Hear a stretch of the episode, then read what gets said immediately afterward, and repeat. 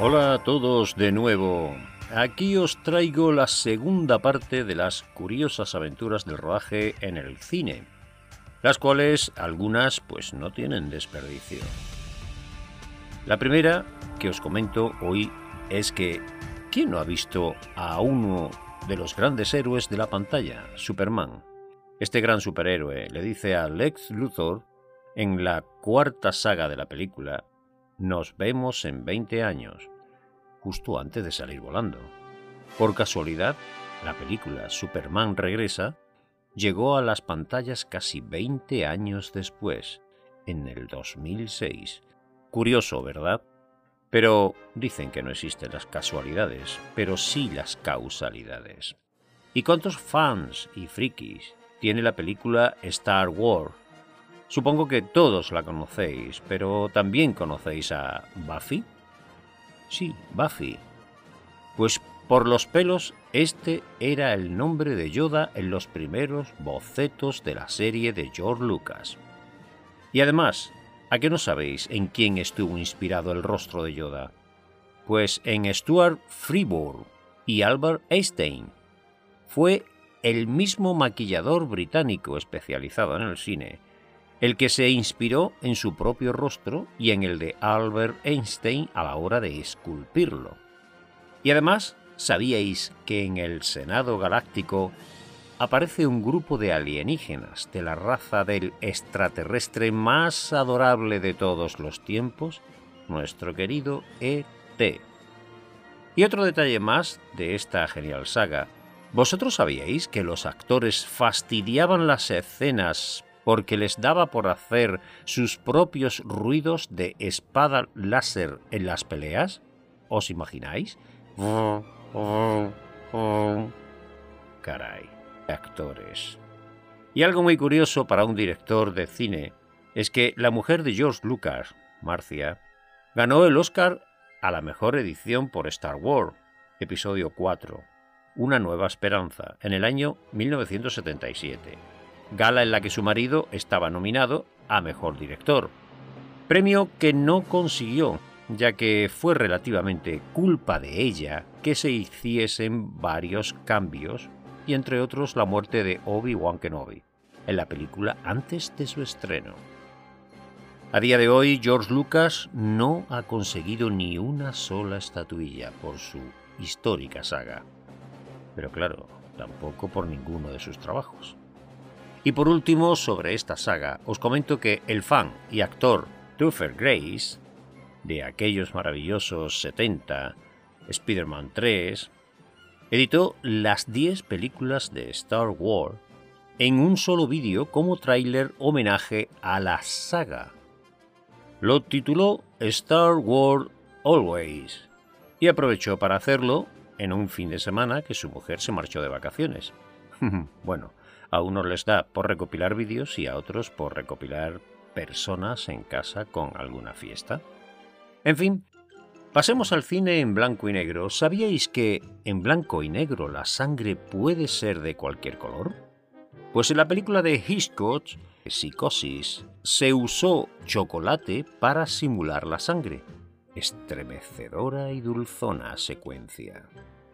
Este director era muy peculiar pionero en muchas de las técnicas que caracterizan a los géneros cinematográficos del suspense y el thriller. Entre otras cosas, cuando preparaba el set de rodaje, le decía a sus auxiliares ya pueden pasar los borregos, refiriéndose así a los actores. Aparte de no querer trabajar con actores que llevaran poco tiempo trabajando en la interpretación.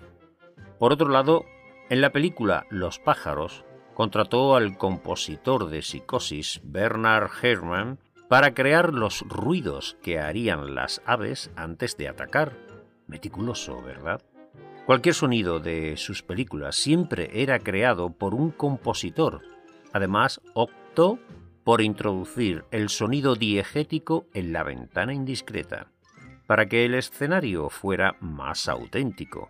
O sea, todos los sonidos eran naturales, y hasta 20 años más tarde no terminaron utilizándolo el resto de directores.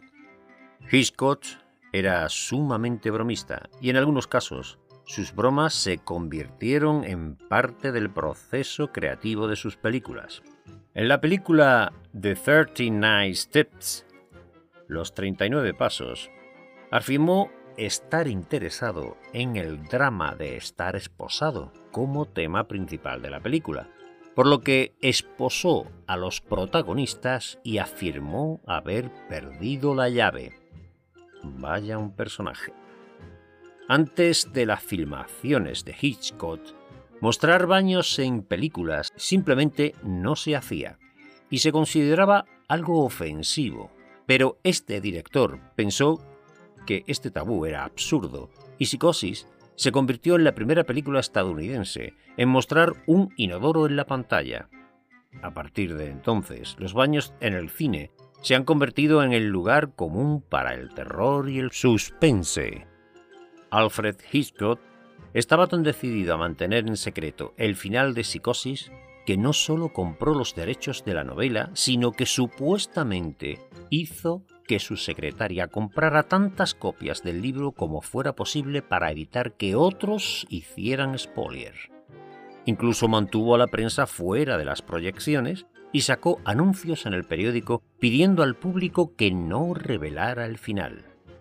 Cuando era niño, el padre de Hitchcock lo encerró en una celda durante varios minutos en una comisaría, advirtiéndole que esto es lo que le pasa a la gente que hace cosas malas. Como resultado, Hitchcock desarrolló un gran miedo y odio a la policía, por lo que cada vez que había un policía en sus películas, le daba el papel de mala persona. Y termino esta andadura sobre este personaje con un frustrado sueño de este director, cuando quiso rodar una película utilizando Disneyland, para ello, dicho nombre de la película sería The Blind Man, pero Walt Disney se lo prohibió. Y lo hizo después de haber visto Psicosis. Pues quizás pensó, no sé, que alguno de sus personajes podría influenciar a alguno de los habitantes de la ciudad Disney. Y claro, ¿os imagináis a un pato ciego asesino? ¿O una Cenicienta entrando en la habitación de la madrastra con un cuchillo en la mano? Bueno, y ya que estamos en Disney, os comento una curiosidad sobre ello, y es que Elsa, quien hoy conocemos como la mujer o princesa de hielo de Disney, debía de ser una malvada villana, y llevar capa de comadrejas, pero los productores de la película trabajaron unidos, rompiéndose la cabeza uno contra otro, e hicieron que el personaje fuese de muy buen corazón como ahora la conocemos.